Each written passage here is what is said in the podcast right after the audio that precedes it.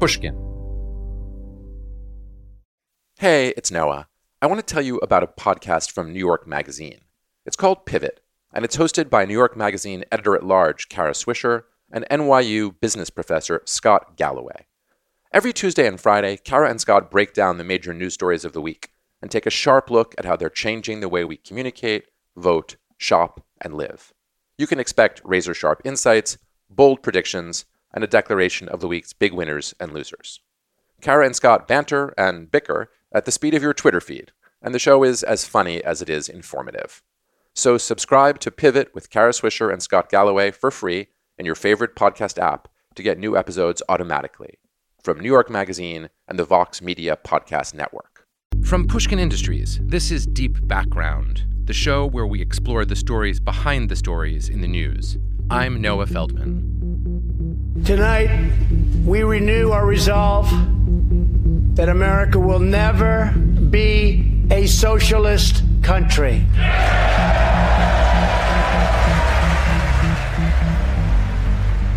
That's President Donald Trump to a huge round of applause at the State of the Union address.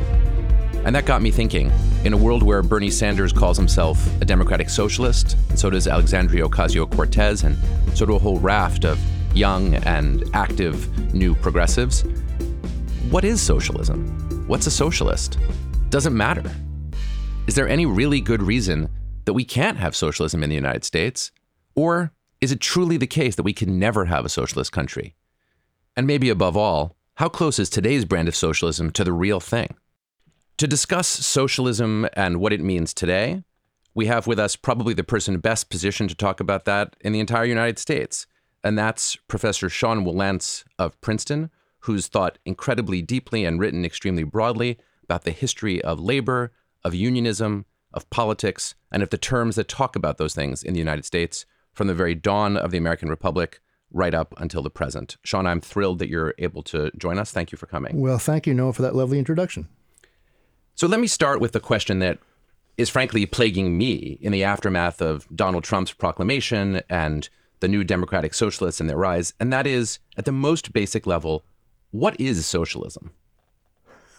well, in America, there have been a lot of different answers to that question, actually, because there have been different strains of socialism, very importantly For the first thing to do is to talk about what is socialism, mm-hmm. what is it not. It is not communism. Let's just get that from the very start. Um, you know, it's not just a no- narcissism of just noticeable differences that socialists and communists despise each other. Mm-hmm. Very different views on how you go about building a socialist, um, you know, future, completely at odds with each other. So let's just take away all of the Stalinists and all of the Trotskyists and all of them. They're off to the side. Was that true right from the start? I mean, if you had Karl Marx in the chair here. Oh, Karl he... Marx is, is, is dead by the time all of this is happening, or pretty much so. No, no. The history of American socialism begins in around the 1880s, 1890s. There's a there's a prehistory to that. Um, the first great socialist figure is Eugene Debs, and Eugene Debs founds a tradition that goes through the Socialist Party. The Socialist Party runs basically from Debs to Norman Thomas in the 30s finally to Michael Harrington. So the um, first takeaway then, if I if I just to try to sum it up, would be that when we talk about socialism in America, we're talking about American socialism. Correct. Which is its own thing. And that may be very important for our conversation absolutely, going forward. Absolutely. Then there's another tradition, which is more of an immigrant tradition. I mean, Debs was from the Midwest, mm-hmm. and Norman Thomas went to Princeton after all. Mm-hmm. Um, uh, Michael's different. We can get to Michael in a sec. But that was a tradition that was very all American. That's all American socialism. So, what's the definition of all American socialism for the socialists? It comes out of um, basic old American tr- uh, political traditions, very Christian. Mm-hmm. And in this, Michael shared it because he was Catholic, was a mm-hmm. Catholic Michael rather Harrington, than Protestant. Yep. Yeah. But um, um, it has that kind of social gospel aspect to it. It's not exactly the same, but it comes out of that. The other stream is very different. The other stream is immigrant, um, much more Jewish. Mm-hmm. Um, it's the New York trade unions, people like David Dubinsky, Sidney Hillman. Mm-hmm. Um, they are a very important part of the uh, the socialist tradition. And if you're talking about the connections between socialism and the Democratic Party, they're absolutely crucial. So let, before we get into them, let's go back to the mainstream American socialism of Debs and of Norman Thomas. Yes. How did they think of socialism definitionally? Well, basically, it meant it meant that there would be a social revolution in which the working class um, would take power, in effect.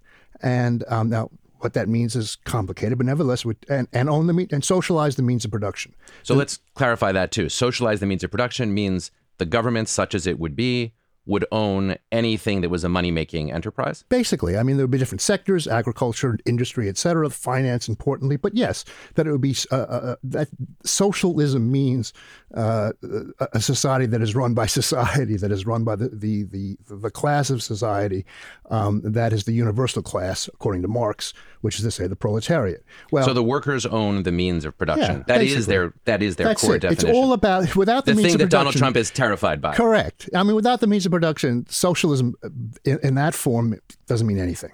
So that is that. Now, how um, democratic was this version of socialism? Did they think very. that it should come to power by people voting for it, or yes. were they open to uh, the other kind of revolution? Well, there were other kinds of, you know, there were socialists and socialists, but you know, Debs, Debs is running for president. Does the Socialist Party? He's getting getting votes. I mean, he's going out and campaigning. It's democratic socialism from the beginning. and not, he did pretty well a couple it. of times, didn't he? Well, he did well once in 1912. He got six percent of the vote, the highest, but it's a lot, you know. Mm-hmm. So these are socialists who believe that the people will rise up, but they won't do it violently. Correct. They will run for office. Correct. And they will democratically pass laws Correct. That take over ownership of the businesses of America and agriculture and so forth. It's very, very simply yes. Mm-hmm. Um, you know, but but coming off of that, there are lots of other ways in which um, socialism developed. Um, that is to say, there's a there's a branch of socialism called sewer socialism. This was very big in the Midwest, in places like Milwaukee. Mm-hmm. German socialists, for the most part, associated with Debs but distinct. And they got very interested in municipal. It was about all about cities and municipal um, services, um, trying to socialize, um, you know, socialism in one city, if you will. So literally, the sewers of the city should be owned by the city rather than a private exactly, company? Exactly. Exactly. You take it out of the hands of the private exploiters and you put it in the hands of a you know a just government, and you'll get things done better. And that seems to have worked pretty well. I mean, depending on what you think of your sewers, in most, yeah. in most of America today, isn't it the case that municipalities they may not run the sewers on a daily basis, but they own them, don't they? For better or worse, yeah. So, so, so, so sewer socialism kind of worked. Well, I mean, no, I mean, I pay my, I don't pay the city for my electric bill. I don't pay the city for a lot of utilities. Mm-hmm. I mean, there's a lot of things that are not the case. But the MTA, for better or worse, is a, is is run by the government, uh, run by elected officials. Um, with a public-private aspect to it. It's never completely outside of it, but that comes in part out of the socialist tradition. Yes, um, um, you can see that very clearly. So, why did sewer socialism do as well as it did do when other forms of socialism ran into problems? Well, because, I mean, look, at the local level, you can organize, and in the Midwest, Midwestern cities, it was very powerful. It has a political base. I mean, you can get somewhere at that local level. It's much harder to do that at the state level, at the national level. So, these municipalities, they would elect people to Congress. Victor Berger was a socialist uh, in Congress for a while. You see this um, repeatedly. In fact, you see it today. In fact, what you see with Ocasio Cortez, for example, Congresswoman Ocasio Cortez, you know, she has a following in a particular district. They can uh, elect her to Congress. That's locally based socialism can get pretty far politically. So let's talk about Alexandria Ocasio Cortez and Bernie Sanders and the new Democratic Socialists, and let's focus on a specific thing. And I wonder, want to ask you if it's a kind of sewer socialism, and that is the policy they're pushing of Medicare for all. Right. Many of the Democratic candidates uh, in the primary are either opting for that or saying that they think it's a good idea in principle. Mm-hmm. It's clearly being pushed from that direction. Mm-hmm. And President Trump says Medicare for all sounds like socialized medicine to socialize sounds like socialized medicine to me. That is a form of socialism, and presumably the Democrats who aren't self-identified as democratic socialists would say, "Come on, there's nothing socialist about that at all. It's just an opportunity for healthcare to be paid for. So let me sort of ask you the point blank question Is socializing medicine sort of like socializing the sewers? Is it socialism? No. Why not? Well, look, the idea of universal health care is at the center of the Democratic Party since Harry Truman, since 1946, 47. So this has been a traditional idea that, you know, health care is indeed a right, not a privilege, and the government ought to be able to provide or help provide health care to everybody. That's not a particularly socialist position. Um, there are many ways to get there, however. And that's where I think the Democrats will divide. And Medicare for All is a single payer system, as you know, mm-hmm. um, which is very distinct from the kind of system we have now. It gets rid of the private insurance companies. Right. Um, that's one version of how you get there. But there are other versions as well. Um, it's not so much that we have a socialist versus non-socialist version of this. There are different versions of a democratic, um, what is what has been a Democratic Party position forever. There are different versions of how to get there. So I'm now trying to channel Donald Trump running for office against this policy. And let's imagine a Donald Trump, if it's possible to imagine such a person who's taken your course and yes. has learned about sewer socialism. Yes. And says, well, yeah, there are different kinds of programs. Some involve the private sector, but some say the government should take it over completely. Correct. Medicare for all, it's a single payer system. It really implies perhaps that the government should take over healthcare completely, as opposed to universal healthcare of the Obamacare type, right. where the government repays private insurers. Right. And he says, I think I get an A on the test The president likes to get A's on tests or likes to believe he's gotten A's on tests because I call this genuinely a socialist socialism. system. Well, I mean, you know, he'd get a, a C from the course. Mm-hmm. I mean, it's not it's it's it's not completely wrong in mm-hmm. all of that, but the image that's given of of of of, of a government run healthcare system is maybe closer to the NHS, what the NHS could be in Britain, the national health system, the in Britain, national yeah. health system in Britain. Um, um, and and people's fears that the government's going to tell you, you know, who your doctor's going to have to be and when you can get a, a, a the so-called death panels that Sarah Palin was talking about. Mm-hmm. You know, all of these things out there that have nothing to do with the system per se. So the image of it being socialist is not actually the reality.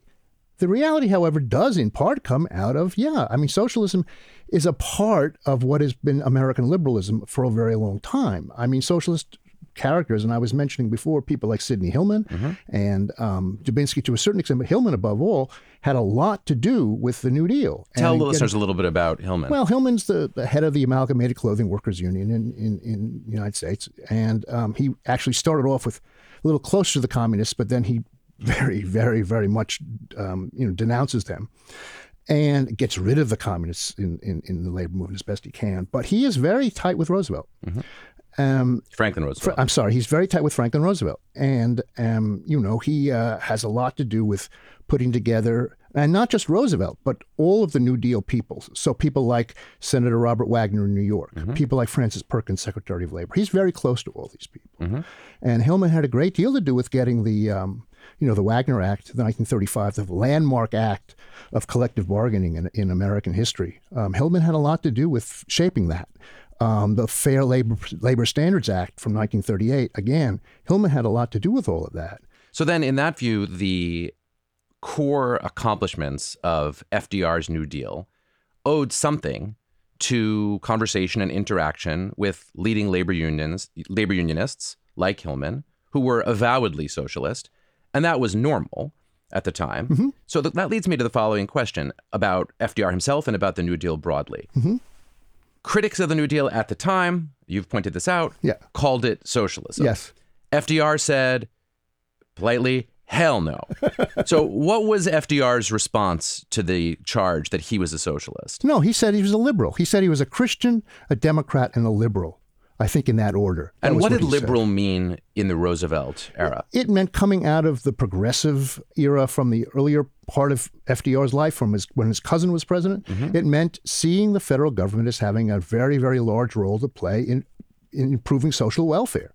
Um, taking the Constitution's you know preamble very seriously, that the, but in a very positive way. So, borrowing a phrase from Bill Clinton, could we say that liberalism meant capitalism, mend it, don't end it. Yeah, you could put it that way. Yes. I mean, it does not believe in the socialization of the means of production. That's mm-hmm. for sure. It understands that capitalism has been the greatest wealth generating system that the world has ever known. It takes all of that into account. But the point is, capitalism has to be protected from the capitalists. Um, if left to their own devices, the capitalists will ra- uh, rain down rack and ruin, not just on the working people of America, but on the entire system, as we saw, for example, in 1929, 1932. So then the New Deal's version of liberalism says, let's redistribute some wealth so mm-hmm. that the poorest people have a safety net, mm-hmm. and let's put some restrictions on what owners and employers can do in the context of blocking labor unions. Exactly. That gives you the national labor relations laws. Yeah. And then last but not least, let's have a Securities and Exchange Commission and laws that regulate the financial markets mm-hmm. so that they don't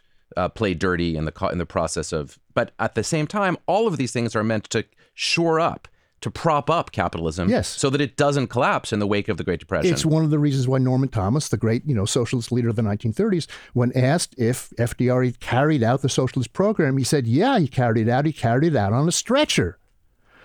because he took all of those ideas and you know took them away from the socialist essentials, means of production, all of that, and saved capitalism with uh, some ideas of socialism. So, in that sense, you could imagine the view that liberalism is almost the enemy of socialism because it takes the best ideas that socialists have, it implements them, and then it has the effect of preserving capitalism rather than allowing people to become so miserable and unhappy that they say capitalism is fundamentally broken. We want to take over the government. We want to do things differently, and we want to have socialism. You could look at it that way if you were a sectarian socialist. Yeah. But people like Hillman and others, and above all, maybe the greatest labor leader of the 20th century, you know, is Walter Reuther um, in Detroit. I mean, what they saw is look, we're not going to have a revolution, but if we can get enough of our stuff through, who cares whether it's socialist or liberal, what have you? We're making life better for ordinary people. We're making, we're expanding the social welfare. That's what we're here to do. What they saw their role as being is not an antagonism to the liberals, not trying to overthrow the liberals, not saying the liberals are all running dog imperialists, etc. No. They said we can see a role for ourselves in trying to push and pull from within. So that brings us to the current democratic socialists.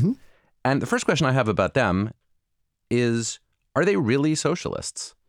Well, it depends. I mean, when I hear, you know, Senator Sanders, for example, um, talk about define socialism as he did at some point during the campaign at Georgetown, in fact, he says he's an FDR liberal. Right. So I don't know if that's socialism. Then uh, socialism has changed. I mean, even So even why are they someone, calling why are they calling themselves socialists? I've been doing a little informal poll of 20 somethings I know. yeah. And I have a hypothesis. Well, I'd like to hear it because I have no idea. I wonder what your students think about this too. So my my very informal, unscientific poll was that people said, of course, that the Democratic Socialists do not favor nationalizing the means of production in the country. They don't want the businesses to be taken over by the government. Right. But they're sick and tired of the term liberal. Right. They're sick and tired of the term progressive. Right. They think, and you've written this, that Hillary Clinton Right. took the term progressive and you know muddied it essentially by Right. being not left enough. Right. And the word socialism sounds cool. Yeah. I got It sounds like I want to change things. I want to do things differently. And that's a big part of Bernie Sanders' appeal, according to this theory. And then when you take away Bernie Sanders and you put in Alexandria Ocasio Cortez, now it's younger, Yes. it's hipper, it's Yes. more with it. So, what do you think about that hypothesis? Well, I think that's right. I mean, I think that that that liberalism had a crisis in the 1960s, 1970s. Democratic Party had a crisis as well, coming out of Vietnam and all the rest of it. And um, the Reagan Revolution put the Democratic liberals on the defensive, and they had to figure out a political strategy for themselves. And the Democrats had done themselves no good either by changing their party around into a kind of congeries of special interests. They took away the party bosses. They ceased to be a party in the traditional sense. So, coming out of all of that, yeah, the Democrats had to bob and weave and triangulate, if you will, in order to just survive. Now, coming out of that, the Clintons were trying, I think, to give the, the Democratic Party a, a, a substance again. You know, seeing them as very much as liberals, pushing forward, trying to expand, you know, social welfare, all the rest of it, the kinds of things with some socialism sort of in there. People don't realize all of that, but it was the people they were talking to. well, I think were- conservative Republicans realized it, well, or at least said right. they realized well, it. you see, but they always do that. They'll call anything socialism because they know it's a scare tactic. That's all scare word. But you know, Mm-hmm. Maybe but, it was a scare word. It's interesting. We'll, we'll come back to that, but whether it's but he had it tagged politically. It was about politics. That's Mm-hmm. what people don't understand about what the Clintons were about and where where things were going. Now, ch- things changed after that. Um, things changed dramatically, particularly after 2008, 2009, after the economic collapse, which I think has a lot to do with the students, young people you're talking about. I mean, people who grew up in the who have no memory of Ronald Reagan, who have no memory of what politics used to be like, what Reagan did to politics, and then who came of age in the aftermath of 2008, 2009 are going to have a very different view of all of these words and what they mean than the likes of me, who grew up in the 1960s. so. Let's talk about words then. Yes. You've written uh, in Democracy Journal very powerfully, I would say, that we should call things what they really are. Yes. And that the Democrats made a big mistake when they stopped calling themselves liberal Yes. and started calling themselves progressives. Yes. And it's really the Clinton era where that Yes. happened. Yes. Why? What was wrong with that? Well, liberal had been demonized successfully by the by the right wing Republicans. You remember in 1988 when George H.W. Bush was running for president, he talked about the L word. He made it sound, you know, like manure. He made it sound like something, you know, so execrable that it was really excrement. That was before the TV show, The L Word, made it sound somewhat better. But go well, on. that's yeah. another story. But Yeah. you know, but this is way back in 1988, ancient history. Um, but the word liberal was demonized. Nobody wanted to be known as a liberal, Mm-hmm. right? And so the Democrats chose happened on the word progressive Mm-hmm. as a substitute for all of that. Now, progressive had been a left wing word Mm-hmm. that was very, very anti-liberal, if you will. That was where the left kind of gravitated to after the communists had been, you know, uh, disgraced and so forth in the aftermath of McCarthy, in the aftermath of '56, uh, all of that. Um, um, so, but the Democrats took this all left wing word and made it into a kind of euphemism for liberal. They repurposed it. Yeah, exactly. Now, you know, that's okay. But what happened was that when a, uh, by the time you got to the say the 2016 election, here was Hillary Clinton, who had this background of having to you know having to fight through the 90s and having to go through all of those mm-hmm. politics, but who understood that times had changed. So she comes up with a very liberal, that is to say, leftish liberal mm-hmm. platform. If you read her platform, it's it's much to the left of where she was in 2008. For sure. But she was presumably pushed there very hard by Bernie Sanders in the primaries. No, I, I disagree. It was that was true before the primaries ever mm-hmm. began. Mm-hmm. He then began to push her, not so much with anything dramatically different, but you know, if she came out for a twelve dollar minimum wage, he would come out for a fifteen dollar minimum wage. He would rail against the billionaire class. That's not mm-hmm. her politics. Right. He brought up all of this old, you know, stuff, and she looked.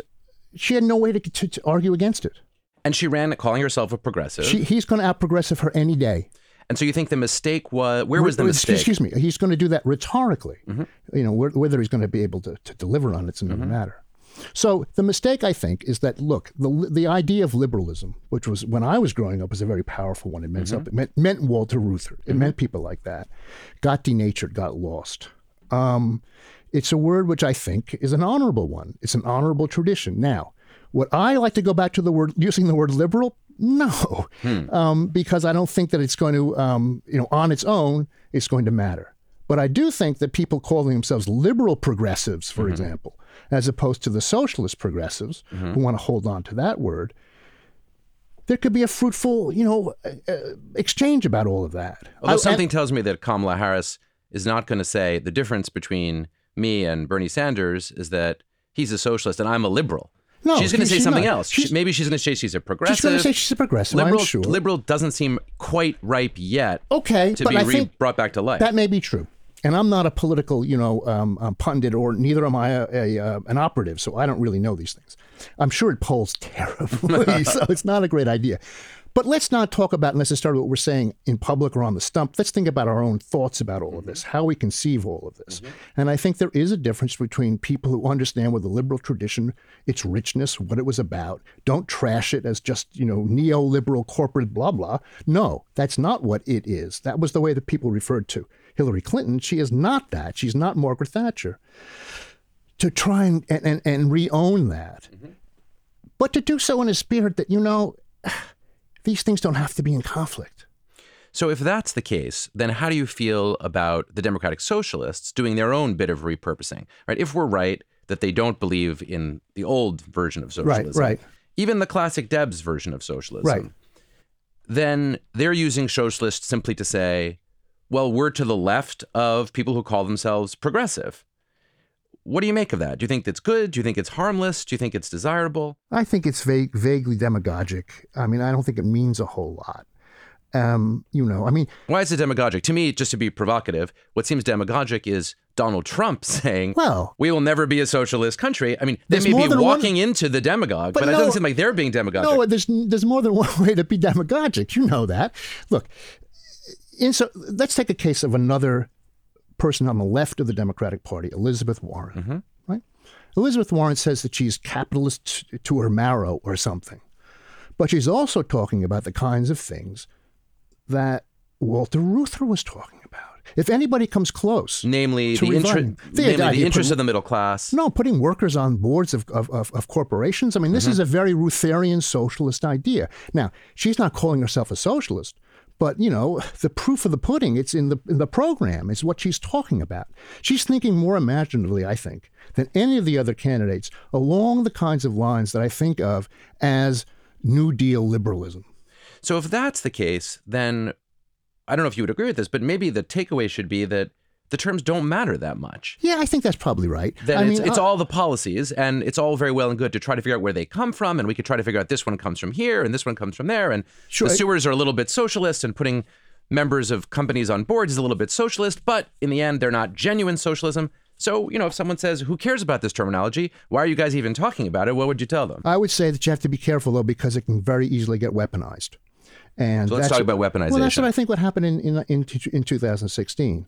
I mean, you know, Bernie Sanders, who is not a Democrat, who comes out of a you know the left wing of, of, of Vermont politics that he helped invent, Mm-hmm. right? Um, attacked Hillary Clinton as a goon of Wall Street, Mm-hmm. attacked her in sectarian terms, which damaged her terribly going into the election. Many of the things that he said about her, Trump said about her. Yes, no question. making her out to be a slave of Wall Street. That's weaponizing socialism. Mm-hmm. That's turning socialism into a weapon. That's trying to destroy. That's that other idea. It's actually But so, from the perspective of a Clintonite liberal, and I think that's a perfectly fine perspective to hold, Right. Um, you can see how that's weaponizing Yes. in a bad way. yes, But from the perspective of a critic of Clintonite liberalism, it would be weaponizing in a good sense, right? I mean, in that only sense, if you want to destroy liberalism. But if the point if the point of socialism is to destroy liberalism, then I think we're going down a very dangerous road. A very dangerous road. because socialism might succeed in destroying liberalism. No, Well, because why? because socialism is not going to just uh, supplant liberalism as the alternative to, to Donald Trump.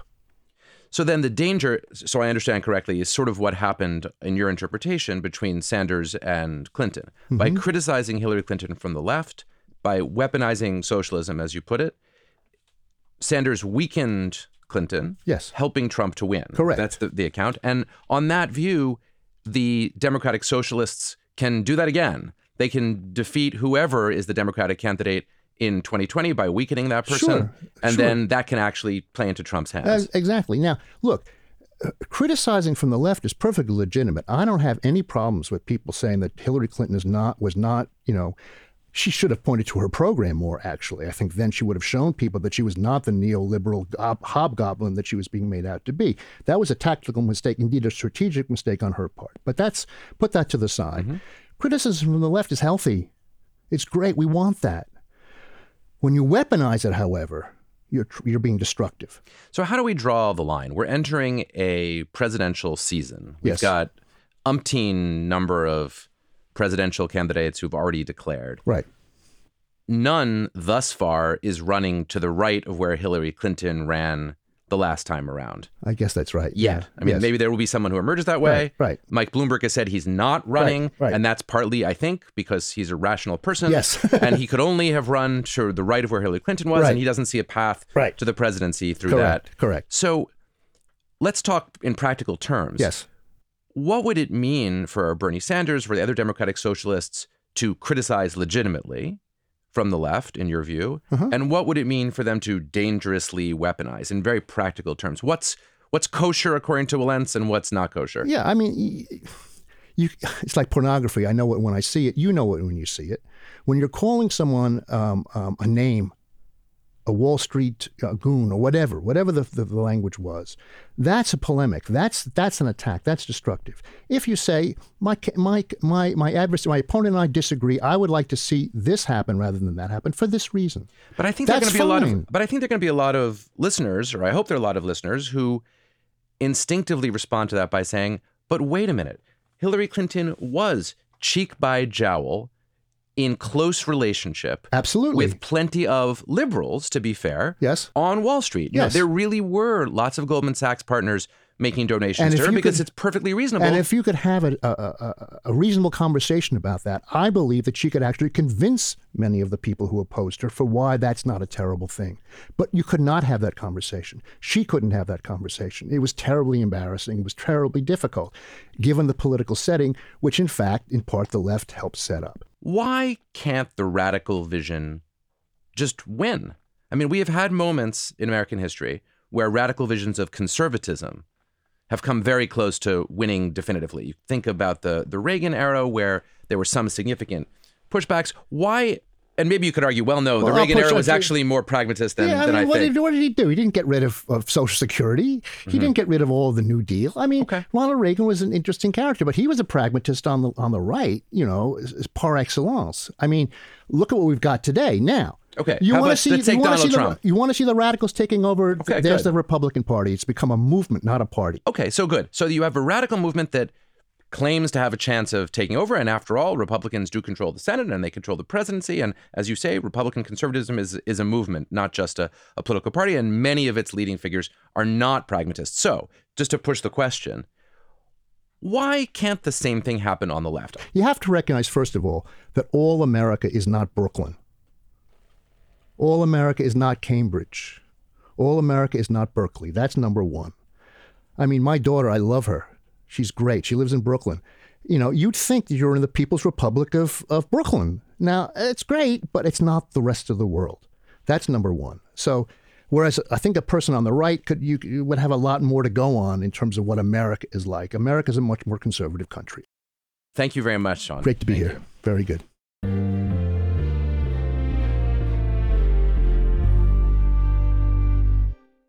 Sewer socialism. That's a phrase I admit I had never heard before Sean Wilentz described it to us. And it's really remarkable to me because it seems to capture, in the most fundamental way, something about socialism that has never come up in the course of our big debate about whether America could ever be a socialist country and whether the democratic socialists are onto something brand new. It's the idea that socialism has always, in fact, been with us here in the United States Every time we make a choice about whether something should be done by the government or whether that thing should be done by the private sector. So maybe it is socialist to say that we should have Medicare for all. But so what?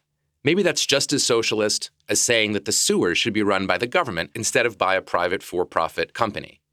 Going deep into the history of socialism in America and into the question of the terms that we use taught me to realize that there's more to our tradition than meets the eye. Deep Background is brought to you by Pushkin Industries. Our producer is Lydia Jean Kott, with engineering by Jason Gambrell and Jason Rostkowski.